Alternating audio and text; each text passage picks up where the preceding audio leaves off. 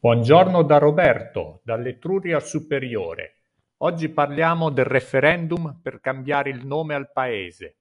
È infatti partita la raccolta firme di questa iniziativa, che ha lo scopo di riposizionare l'Italia al suo posto nello scacchiere internazionale, quello occupato al tempo del Sacro Romano Impero.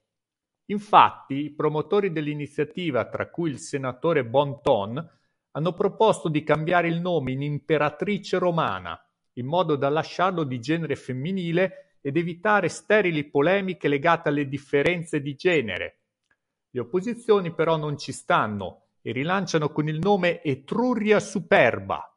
Le due fazioni si sono date appuntamento, la prima al Circo Massimo con dress code rigorosamente imperiale, la seconda a Pienza per rinverdire le antiche tradizioni etrusche. Non possiamo che essere felici per il fatto che almeno una volta opposizione e governo siano d'accordo sul genere del nuovo nome e sul fatto che ormai il nostro paese è senza speranza e l'unica cosa che è rimasta da fare è cambiarne il nome. Saluti dall'Alta Etruria e speriamo che me la cavo.